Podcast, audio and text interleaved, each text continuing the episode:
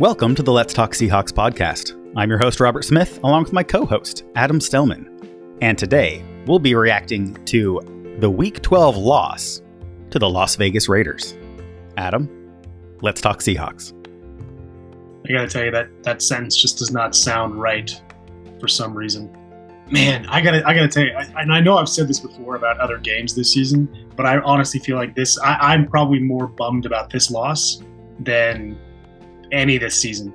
And I think I might have said the same thing last week. Part of the reason why I feel that way this week is because I do think that one, this is a game that we should have won, and two, I think for me at least, right up until the moment we lost this game, I thought we were going to win. Like there was no doubt. There was no doubt in my mind. Like even you know, when, when it went to OT, I was like, ah, that's fine.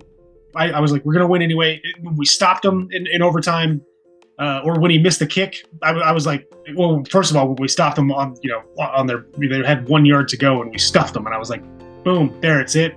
Even if he kicks this field goal, we'll go back, we'll score. We're not going to lose this game. And then, of course, we lose this game. And uh, I'm still reeling a little bit because it just, I got to tell you, man, this, this just didn't, this doesn't make sense. Yeah, I'm right there with you. I think we were trained for a long time during the Russell Wilson era that any game is a game that we can win. And then we had the poor start to the season, but then great success right after week three. And we're like, all right, we're back. We can win any game. As long as this Seahawks team is in it, then we're in it. Yeah, not not the case in this one. I have to tell you, this loss is not on the players. I saw some people on Twitter, they were blaming Geno Smith for his interception and the few bad passes that he did have. He still put up over 300 yards. He still had over 70% completion percentage. He had multiple touchdowns. It's not Geno Smith's fault that we lost this game. For me, the reason we lost this game is the coaching staff. The coaching staff lost this game. The offensive game plan was eh, good ish in the first quarter, and we'll get into that later, but then it all changed.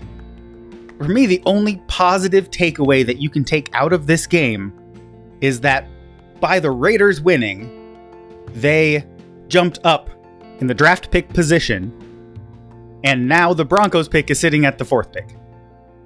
That's the only positive thing I can say out of the outcome of this game. But for me, the loss lands squarely on the coaching staff. Yeah, I mean, I think we we we we could probably make that argument for for every loss that we've had this season. I do want to say to just kind of jump on your point from from before at the beginning of this was uh, for those out there that are blaming Geno Smith for for the any of these losses uh, Geno Smith is still, even with this game, and and uh, just we can we can look at this game in a microcosm if you want. Uh, he was still one of the most, if not the most efficient quarterbacks uh, uh in the league this week. Uh, he again had a multiple. Well, I guess sorry, he didn't have a multiple. Well, no, he did. He had a multiple touchdown game, which which means he's had multiple touchdowns in all but one or two games this this season, which puts him up there with I think three other NFL quarterbacks uh, and their, their names are Jalen Hurts, Patrick Mahomes, and Josh Allen. Geno's not the problem. Gino, Geno is running this offense just almost to perfection. I mean, I don't, I don't know that we could plug in another quarterback right now that is going to play as well as Geno Smith is playing. And I say that knowing that, not saying there aren't more talented or, or better quarterbacks out there, but if we just did a one for one swap, you know, no, no, no prep time, no nothing. I don't care who it is. They're not going to come in and run this offense better, any better than Geno Smith is running this offense. We don't have a counterpunch right now, and that that that that's I see is the biggest issue because it seems like we've got a great game plan until things don't go our way, and as soon as things stop going or things don't go our way, we don't know what to do anymore. And I don't understand that. It doesn't make any sense to me. I, I mean, especially with two weeks of prep going into this game where you couldn't have figured out what to do in case you were down at some point in the game because it really did look like we didn't know what to do once we got behind. Because we had a great first quarter we built an early lead and we'll get into you know our what our keys to success were, last week and how well they did meeting those. But we built an early lead and then all and then all of a sudden we were down in the second half. And after that, it just didn't seem like we knew what we were doing. And then we got a lead again, and then it seemed like, okay, we know how to run this offense. And then we got down again and we forgot. I just don't understand why it seems like as soon as we get hit in the mouth, we don't know what to do. Yeah, I think you nailed it. This team doesn't know how to respond to adversity. At least the play calling doesn't know how to respond to adversity. Right. Yeah. Yeah. Exactly. The coaching staff doesn't seem to know how, know how to respond to adversity. The players seem to do it just fine. Like Geno Smith threw a bad interception, but he came back and and got us within this close of winning the game. Yeah, man. I, I mean, we so we we talked last week about what we thought our keys to success for this game were. So number one was containing Davante Adams. Number two was build that early lead. Win in the trenches was number three. Number four was get to the quarterback, and the last one was win the turnover battle. With the caveat of we have to capitalize when if we, if we do win that turnover battle. And look, I think we started off well. Look, we we we did what I said. We scored first. We built that early lead, which I think feeds right into how we want to play offense and defense.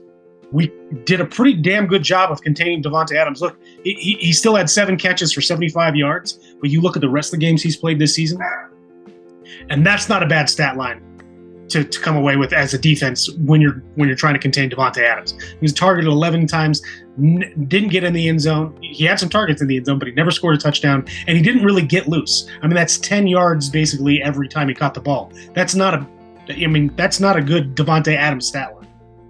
Yeah, if you would have asked me before this game, Davante Adams is going to be held to seven receptions for 74 yards, I'd have taken that. In fact, I would take that 10 out of 10 times. And if you look at it, they were afraid of Tariq Woolen. Somebody posted a graphic of every target that Davante Adams had. One of the colors were just the target, one of them were receptions. And every single route that he ran where he was targeted, he was on the right side of the offense. So the left side of the defense. That's where Jackson lines up. They were afraid of Tariq Woolen. They wanted no part of the physical freak that is Tariq Woolen. Yeah, getting serious Richard Sherman deja vu vibes uh, this year with Tariq Woolen. Uh, the fact that you have a quarterback with a dominant receiver. Actually, this is super similar because we're talking about Davante Adams, who used to play in Green Bay with uh, Aaron Rodgers, who at the time was in the same position. He would not throw at Richard Sherman. He went the other way every single time, and we're seeing that again with Tariq Woolen, which which is great. I mean, like I think we're gonna we're gonna there's gonna be a lot of negatives to take away from this game, but I do I do want to say right now that uh, Tariq Woolen, the man is playing lights out. We we have a uh, we have building blocks on this team that could easily build could easily tr- translate into another dynasty. And I know that the LOB was the dynasty that never was here, but the success that we had during that era is was pretty much unprecedented. Definitely unprecedented when it comes to Seattle sports, but in the league as well. I mean, we we were the number one defense four years in a row, and this close to having it five years in a row, which had never been done before. We have those same building blocks again. You know, I mean, if the coaching staff, if they dislodge their cranium from their rectums, we can we can turn this around, and and like I said, have have some pretty well well sustained success uh, in this league. Uh, but getting back to our keys to success, uh, we didn't say anything specifically about the run game, and I know because I've seen it already on Twitter that the narrative is going to be, well, the Seahawks couldn't contain the run. They, they they just got destroyed on the ground like like they did in Germany. And I will say this: yes, when you look at the stat line, 220 plus yard, yards rushing for one guy uh, seems to be pretty brutal. But I think you have to go back and, and take this chunk by chunk and look.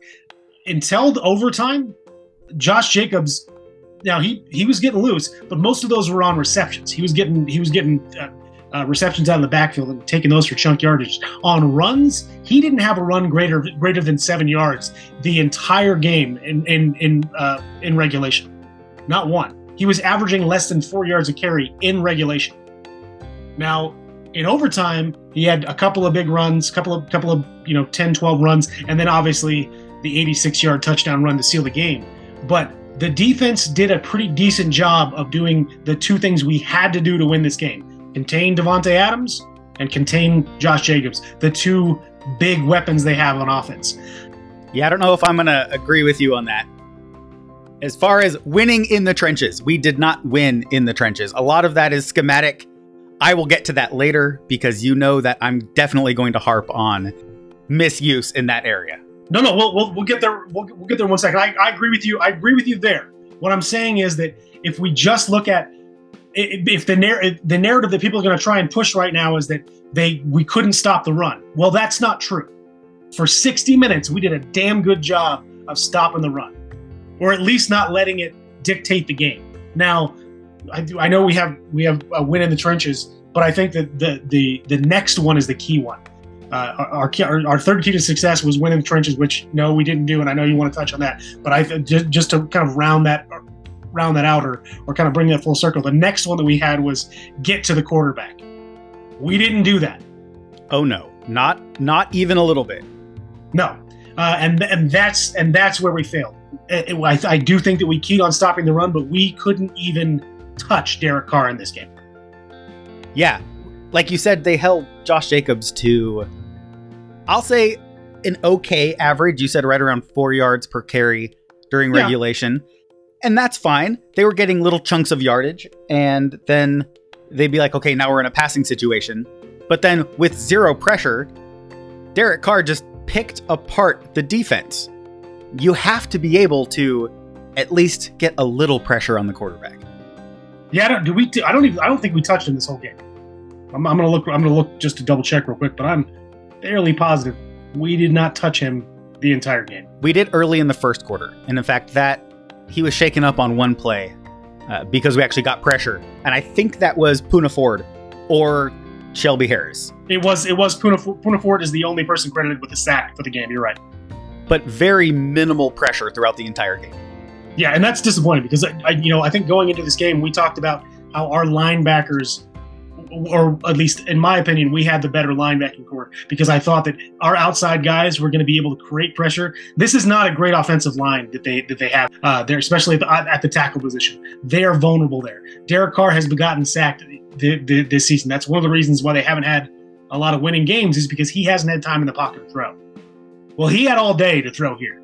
Uh, and and it didn't help that in addition to having all time all all the time he needed to throw, our guys were 10, 12, that, that's a little bit of an exaggeration. But we were playing off ball so much that their guys were wide open the whole time. Uh, this was the softest zone coverage I think I have ever seen us play because uh, minus two or three downs, we were nowhere near their guys when the ball was being thrown. Yeah, that's for sure. I mean, started off early. Uh, speaking to that coverage, Quandre Diggs had those two interceptions, which right there put us ahead in our fifth key to success, which was win the turnover battle. We just failed to execute the second half of that, which was capitalize on those turnovers. Well, we did the first time. I mean, that first pick set us up right on the 15 yard line, and we went in two plays and scored. And and I thought, that's it. We're, we're and that, that's why I said I was so I was so hyped for this game because I literally until the moment we lost, I was positive we were winning this game, and it's because of plays like that. Quandre Diggs, Cody Barton had a hell of a game tackling. He was the reason we got that, that Diggs got that second pick, that deflected pass. Cody Barton has really there he got bagged on a lot early this season. I was doing it too, but he has really come on of late. Uh, and I and I, I know I keep taking these asides to kind of point out positives, which is you know not a lot of fun because this is definitely not a positive game. But there are plenty of positives that we could take away from this game. I know the overall picture is not good, but I just wanted to point that out real quick. Yep, I'll take that. You know, a little positive note Cody Barton playing well. I think that's awesome. I know he had that critical stop on that fourth down play where they stopped Jacobs behind the line. That was Cody Barton teaming up with another player whose name is eluding me at the time. But Cody Barton flashed in, finished off that tackle. But for me, I had faith until it seemed like the NFL and NFL officiating did not want the Seahawks to win this game. Yeah, I knew we were going to get to this eventually. There were two specific calls in the fourth quarter. Critical calls. Like these are game changing calls. Critical calls. In fact, one of them for sure cost the Seahawks just an outright win. The second one, the Seahawks would have actually had to do a little bit of something. Yes, get 10 more yards. You're right. They would have had to get 10 more yards. So the first call was Josh Jacobs' run. He actually gets a first down. It's down in the red zone. He gets tackled, rolled over on Al Woods. I believe it was Coby Bryant. Came in there, and the two players teamed up, got the ball out. Ball comes out, recovered by the Seahawks. Clear recovery. The ref said he was down. All right. Out comes the red challenge flag. Pete Carroll says there's no way, not a single part of his body touched the ground. And he is absolutely correct in that. The officials got together. They huddled up. Yeah, well, so then the story changes. Yeah. So after the play, they say, oh no, he was stopped, his forward progress was stopped. Well, let me tell you, I am a former official. When you stop a play for forward progress, you're stopping a play to help keep a player safe. So what happens is the player gets going, their forward progress is stopped. Normally there's multiple players, they're getting driven back. You blow the whistle to stop the play in order to protect the player. The whistle stops the play. No official on that field blew their whistle until after all action on the field was over. Meaning, not a single official stopped the play due to forward progress. Yet that became the story after the officials huddled. I'm not a conspiracy theorist, but I'm just going to put it out there. They said we stopped it for forward progress because they didn't want to admit that they missed the fumble call. Egregious, pathetic. I, I we were we were rewinding and rewatching this right before we, we jumped on. I mean, the only th- I mean, look, officials are human beings. They're going to make mistakes. On top of that, they're human beings. They have egos, and I get that. No one wants to. No one wants to be embarrassed on national television. But clearly, you were. Clearly, you got that wrong. You were wrong. He was not down. He fumbled. It was recovered. All right, you messed up. So, look, this happens all the time. It's not like this is the, first time that officials had gotten a call wrong and been shown that they got the call wrong. Uh, but then to double down and go, you know, you're right not even you're right. They were just like, well, it wasn't that he was down; it's that his forward progress was stopped. The story changed. If they had said from the outset that his forward progress was stopped, and that that that's why it wasn't a fumble recovery, okay, fine. But that's not what happened. They said he was down, challenged. No, he was. We, we say no, he wasn't down. Throw the challenge flag. It's clear as day. No, he was never down. The the ball came out before any part of his body touched the ground. Okay, well, you're right he wasn't he wasn't down, but his forward progress was stopped, and and so that that's why. I mean, it, it's obviously BS, and uh, you know you could see if you go back and watch the post uh, the press conference post game. Pete Carroll was pretty dejected about that. Just uh, just completely just didn't understand why that was a, that, that was you know called the way it was because it, it was clearly they were clearly wrong. And the outcome of that play caused the Seahawks not to get the ball back, and the Raiders ended up tying the game up. Yeah, kicking a field goal. Now now now it's tied 34-34. The next one was the DK Metcalf catch, quote unquote, on the sideline. Now, I will be the first to admit I will back the referees if I see stuff. And this is kind of what happened here. They called it a catch on the field. They called it adamantly a catch on the field. If you watch the official who actually yeah, two two officials, yeah, two officials who called it a catch, agreed. They were very adamant about it. The video review of this play took like five minutes. Took it took eight, almost nine. It took over eight and a half minutes. There you go. Timing it. Almost nine minutes, which means they probably looked at it a hundred times. If you're looking at a play in very slow motion a hundred times, you're looking for a reason to overturn that play.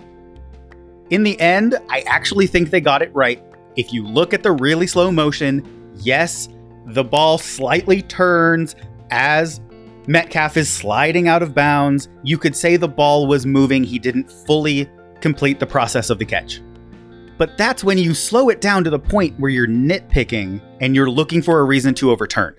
That should have been play stands, meaning they couldn't confirm, they couldn't overturn because they were hyper vigilant looking for a reason to overturn that call. Yeah, and I and here and that and that's one uh, that's not the that's not the only reason why I'm going to disagree with you, but but I do disagree with you on because of that as well. But look, we watched the play a, a dozen times. You know, rewind, watch it again, rewind, watch it again. I know that we don't have all the angles that the refs have, but I have all the angles that they, they show up that they can show us on TV, and there were three different angles of this. At no point was that ball not in DK's control. Yes, the ball moved, but that's because he was rot- he was trying to keep the ball off the ground as he was rolling. Like his hand is moving. Of course the ball's moving.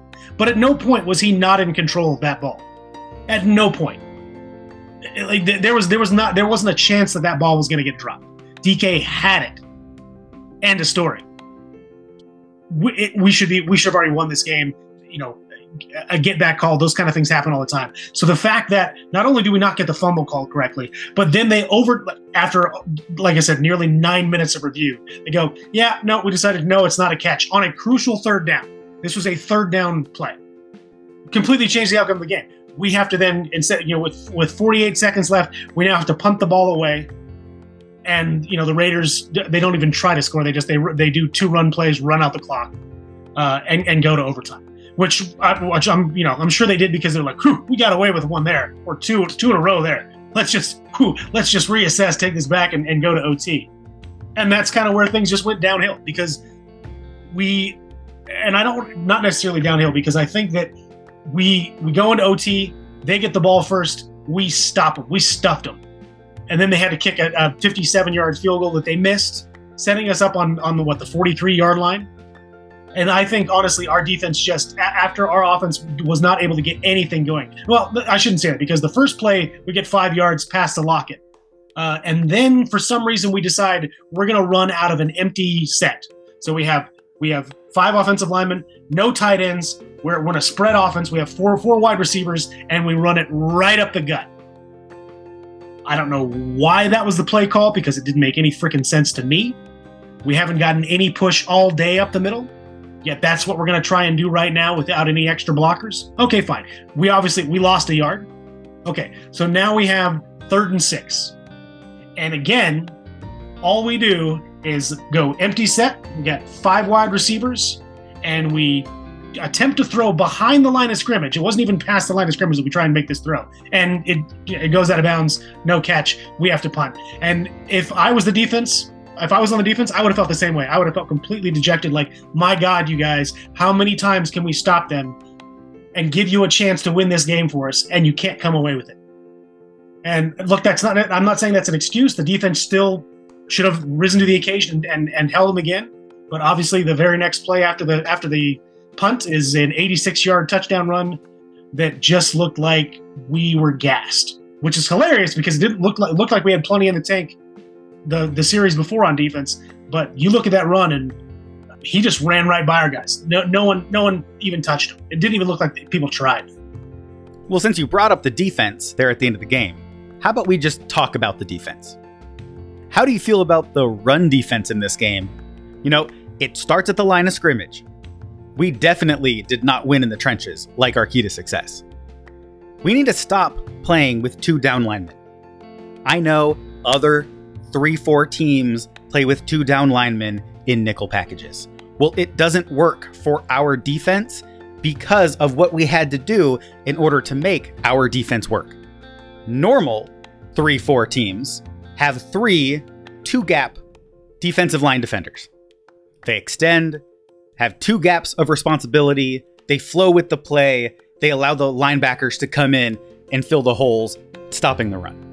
We don't have players who can two gap outside of Al Woods and probably Bryan Mone, though we haven't seen him much of late. So, what they're doing is they're putting two down linemen. The adjustment we made earlier in the season in order to make our defense effective was that they had our defensive ends one gapping instead of two gapping. Well, when you only have two down defensive linemen and you one gap, and then you send your outside linebackers around the edge of the offensive line in the both C gaps, you end up with two wide open holes in the inside. This is not effective, guys. This does not work. Because now the offense gets to dictate where your players are going to be and not have the defense reacting to what's going on in the play. Yeah, look, I, I, I agree with you that that our run defense this is two weeks in a row where it didn't look really good. But I'll say this: the reason why I said that that wasn't the reason we lost the game, and, and why I think that the conversation gearing towards uh, how we got destroyed on the ground again isn't necessarily correct, is because we were going up against a pretty mediocre offensive line. And because they kept trying to just rush up the middle with Josh Jacobs. Now, Josh Jacobs is probably the hardest runner in the NFL, not named Nick Chubb because he just keeps churning. He gets low and he moves bodies. But he that offensive line isn't open. It did not open up any holes for him to run through up the middle. He was he was hitting the wall every single time. Uh, he was getting yard. He was getting two and three yards because he's such a hard runner. Now, what we didn't see a lot of in this game were stretch runs to the outside or traps. None that wasn't happening. It was it was run up the gut or a toss sweep to the outside. Now, the reason that the toss sweep to the outside wasn't effective is because you're tossing the you're going backwards to go forwards. You're tossing the ball backwards to your your back to, to get him to go out wide. And by that time, our linebackers on the edges are fast enough to seal up that hole and, and get to it, or our safeties are fast enough to get downhill on it. Had they done stretch plays or or trap trap runs, I think they would have gashed us for probably 300 yards this game because there's no way that we could plug those holes quick enough or get to that or, or get to the edge quick enough because they would have already been up at the line of scrimmage passing that off and going sideways uh, and i think josh jacobs is quick enough to get to the edge and around that corner before we, we stop him but because of the runs that they were doing I don't think that they had an effective run game. Now, I'm not saying our, our run defense was effective. I'm saying that they did not have an effective run game. I think those things can be mutually exclusive. And in this case, I think that they are. Our run defense was horrible our run defense is horrible. I don't think we have to say was because I, I this is something that's been a pretty look. I, I, know that we had a couple of games in the middle of this this season so far where we looked like we turned it around and we we had an effective run defense. I think that's a mirage. I honestly do. I don't think that's the truth. I think we were going up against ineffective teams that didn't know how to run the ball. Now, the one thing that kind of kills that argument is when we played Tampa because they were the absolute worst running they were the worst running offense of all time, not just in the league. They had the worst yards per average of any team up to that point since that stat has been measured. This is this is per this is per NFL.com. So that's how bad their run game was when we faced them in Munich, and yet they were able to run on us. So what I think happened is someone they and and they were a team that did a lot of trap runs and they ran they ran to the outside. They had, they had quicker you know uh, what's his name uh, the the rookie running back, he's a he's a pretty fleet-footed guy. He can get to that edge pretty quick, and that's why they were able to run on us because they were able to get outside, round that corner, and get big chunk yards. Because you're right, we don't have an effective run defense, and as soon as teams go back and watch this tape on us and watch our run defense, they're going to know that hey, we don't let's not even try and run up the middle. Let's run to the outside because we'll get we'll get chunk yards every single time. Yeah, well, our coverage wasn't much better in this game. And I think a lot of that has to do with the defensive game plan. We had really soft coverage. And I know soft is one of those bad words to use in football. It, we had soft coverage. They were playing off, but they were playing zone. It was soft, off coverage zones that were very ineffective, and it never changed. That goes right to the DC. Yeah, I don't, I, I didn't, I, I didn't get it. Like we had talked before about what I thought the game plan would be, and I didn't think that they were going to follow my game plan. I'm not. That's not my thing. I'm not. I'm not a defensive coordinator for multiple reasons. Uh, not just because I don't know defenses, uh, but also that. but when you've got a quarterback like Derek Carr that, that has a pretty strong arm, when he has time to sit back there, can be pretty accurate. Uh, if you're giving him space to find the open man, which he was able to do pretty much this entire game because if he looked, there was always going to be one guy with no one around him. And he was able to find that guy pretty much all game, whether that was Davante Adams, because when Davante Adams had catches, I think only one or two of them were contested. The rest of the time, he was wide open. Yeah, well, that goes right to defensive game planning. They were soft in their pressure packages, as we discussed earlier. They were soft in their run fits, which we discussed earlier. They were soft in coverage. It was a horrible defensive game plan, and this is my bag. This is what I look at. The problem also is the failure to adjust.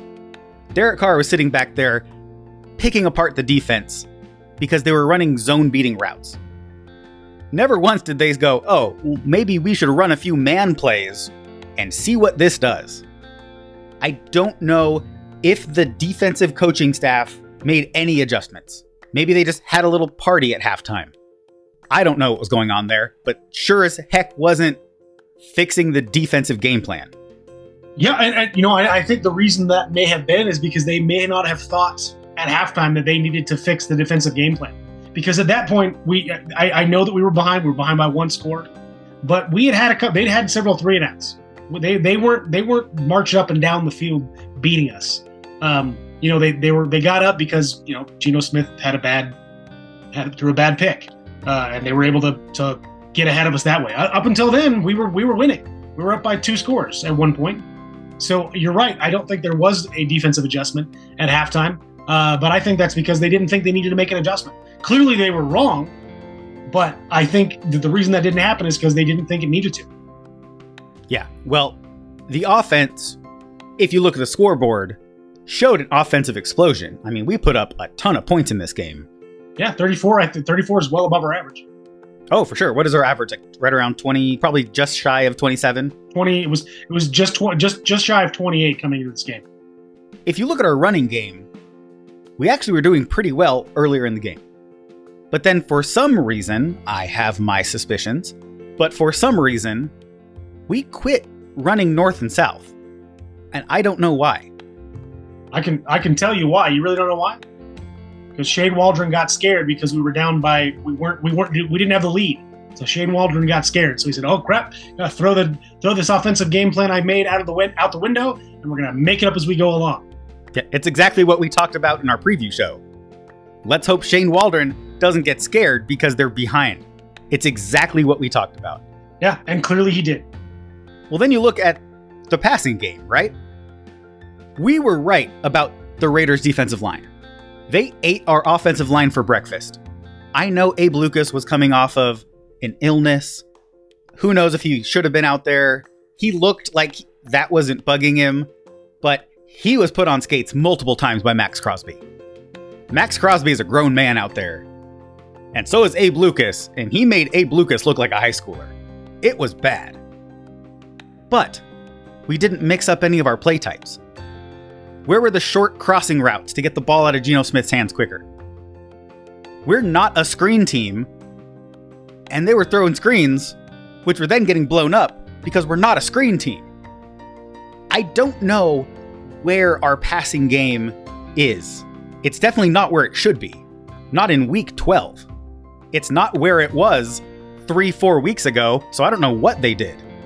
I, I think anybody that's watched the Seahawks up to this point can tell you what what what is makes for an effective passing game with our team. It's multiple tight end sets with a threat of the run on every single play. If we're threatening run on every single play, they have to dedicate someone to, to watching our running back or, or watching that line. Uh, and when we and you could see when we started to do, you know, have have uh, crossing routes or we started to do movement along the op- pre-snap movement along the offensive line, which we did for one series, it was pretty damn effective. It was so effective, in fact, that Kenneth Walker got his sec- second touchdown of the game using that system. Multiple tight end sets, pre snap movements, run the ball. And it worked. Yeah, we're going away from Seahawks football identity. We do what we do, and you have to stop us. This is what I have to say about our offensive game plan. The person who created the offensive game plan needs to have those duties removed immediately. Just like Adam just said, where were the multiple tight end sets? Tight ends help us in the passing game, they help us in the run, they make play action effective. They help block. Yeah, exactly. They can stay in there to chip on defensive ends or just block. Just stay in there as another offensive lineman almost. Where were the tight ends? That goes right to the offensive game plan. And then early in the game, when Walker was running efficiently and effective, where were the play action passes to soften the defense, to back them up, so they weren't crowding the line of scrimmage? Because he was effective, and then they'd crowd the line of scrimmage, and we'd run the ball right into the defensive strength. The game plan was horrible. The play calling is also a little suspect. It was it was hit and miss, man. And and the, the thing that I'm not getting uh, is that when we did have multiple tight ends out there, more often than not, we were spreading them out. So we didn't have them in line We were putting them out wide. We had Noah Fant out wide. We had Will Dissly out wide. We had Colby Parkinson out wide. I, I don't mind doing that every once in a while, and I certainly don't mind doing that when we have multiple tight ends out there. Why would you put three tight ends out there and put them all wide? No one in line. Why would you do that? Yeah, early in the season, I charted this exactly. And when the tight ends were out wide versus in tight, we had a noticeable drop in effectiveness of the plays. I know I'm not the only one who knows how to chart plays.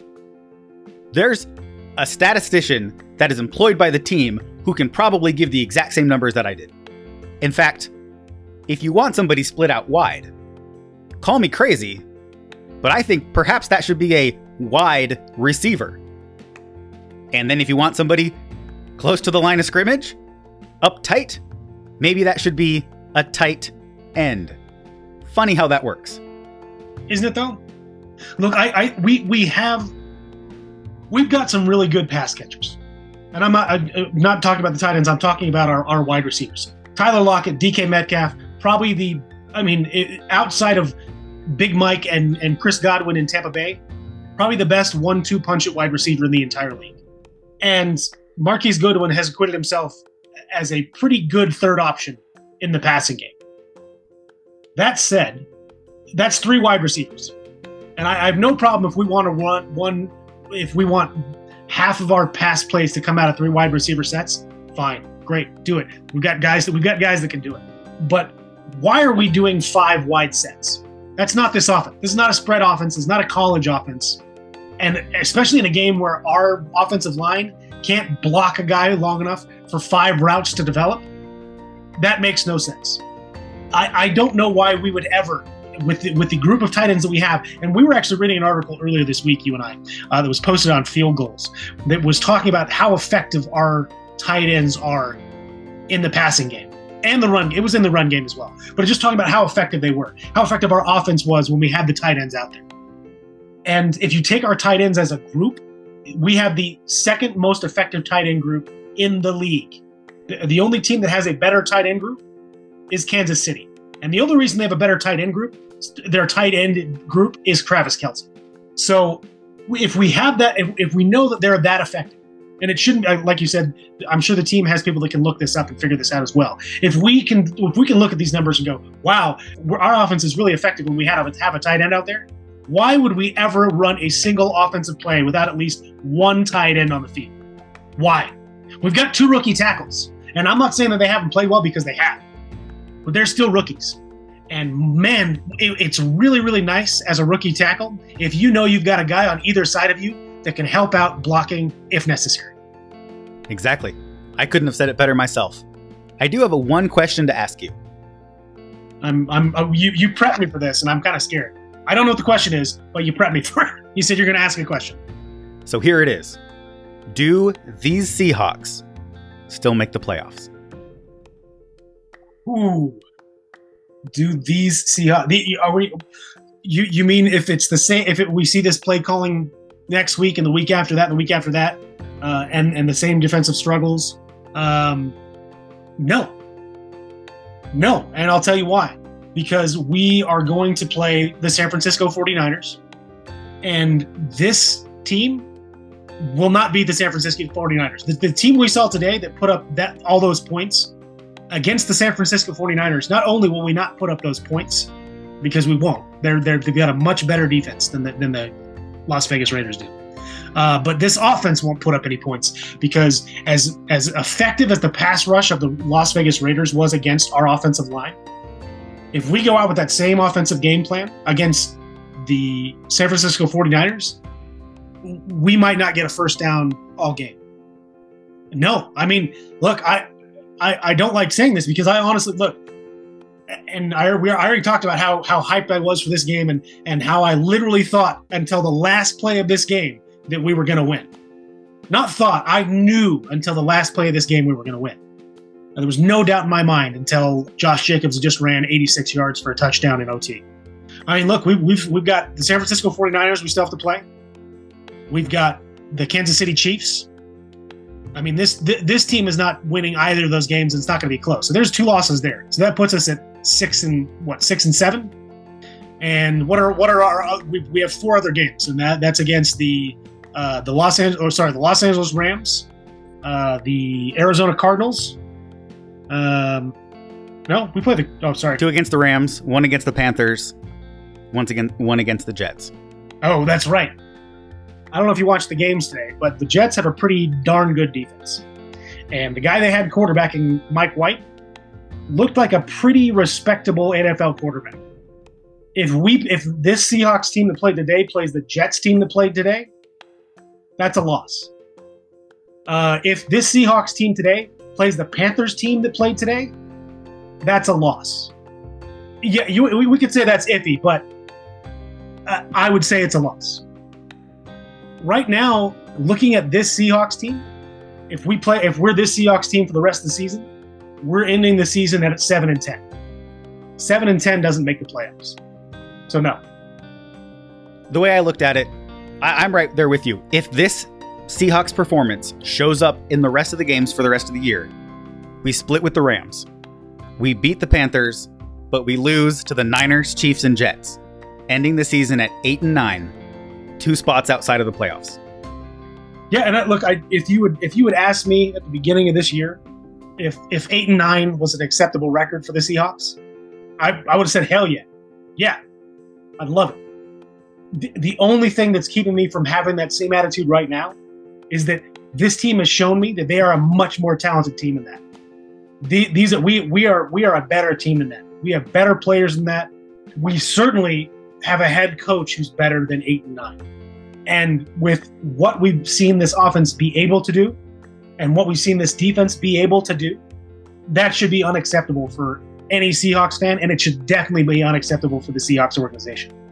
The uh, the playoff field is still wide open. You know, we're still in it. I'm, I'm gonna have to double check it, but I don't think that we are out of the playoffs yet after after this slate of games. We'll have to see what happens Monday. I think we fell below the Commanders. Oh, that's right. We may have. I forgot. I forgot the, that the Commanders won today. All right, look, we're one spot out of the playoffs right now. Uh, and and I don't know about you, but I think that this Seahawks team is better than the Washington Commanders. I think the Seahawks team is better than the Atlanta Falcons. I think the Seahawks team is better than the Carolina Panthers. I could be wrong. And if we play like we played today, I am wrong. All right. I know this episode has gone long. We try to keep these just under a half hour. This one definitely went over. Adam, do you have any final thoughts on this week 12 game? I my final thought is this. There are two ways that we can come out of this, and it's the exact it's the exact same storyline as last week when we when we lost and we went into our bye week. We can either use this as a rallying point and build off this because there were some positives to take away from this game. I mean, we talked about uh, there were some some defensive standouts. Diggs got two interceptions this game. Barton had a hell of a game. Uh, Brooks was a tackling machine. Uh, nobody wants to throw at Tariq Moore. There are things to build on. Kenneth Walker's still a beast in the run game, especially when we're in close. If we don't build off those things, then there's a very clear path to losing out the rest of the season, or at the very least, losing enough that we don't make the playoffs.